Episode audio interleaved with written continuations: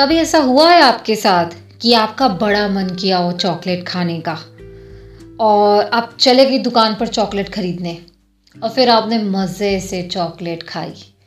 क्या करें? आप अपनी तीव्र इच्छा को रोक ही नहीं सके।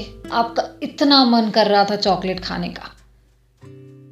हुआ है आपके साथ कभी ऐसा? मेरे साथ बहुत बार हुआ है। दोस्तों, आज हम इस विषय पर बात करने जा रहे हैं कि हमारे सेंसेस हमारी मेमोरीज और हमारे इमोशंस से हमारे विचार कैसे बनते हैं। आप मुझे सुन पा रहे हैं, है ना? आपके सेंसेस की मदद से राइट मैं जो कुछ बोल रही हूँ, जो कुछ आप सुन पा रहे हो, वो सारी जानकारी आपके दिमाग को समझ आ रही है।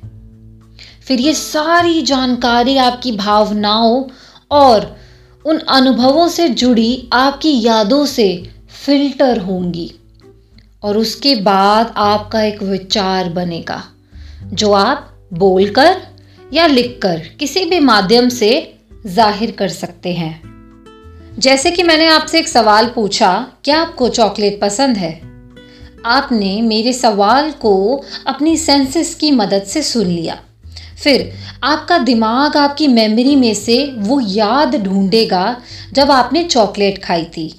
और उस याद से जुड़ी सारे इमोशंस के बारे में कि आपको चॉकलेट खाने पर कैसा महसूस हुआ।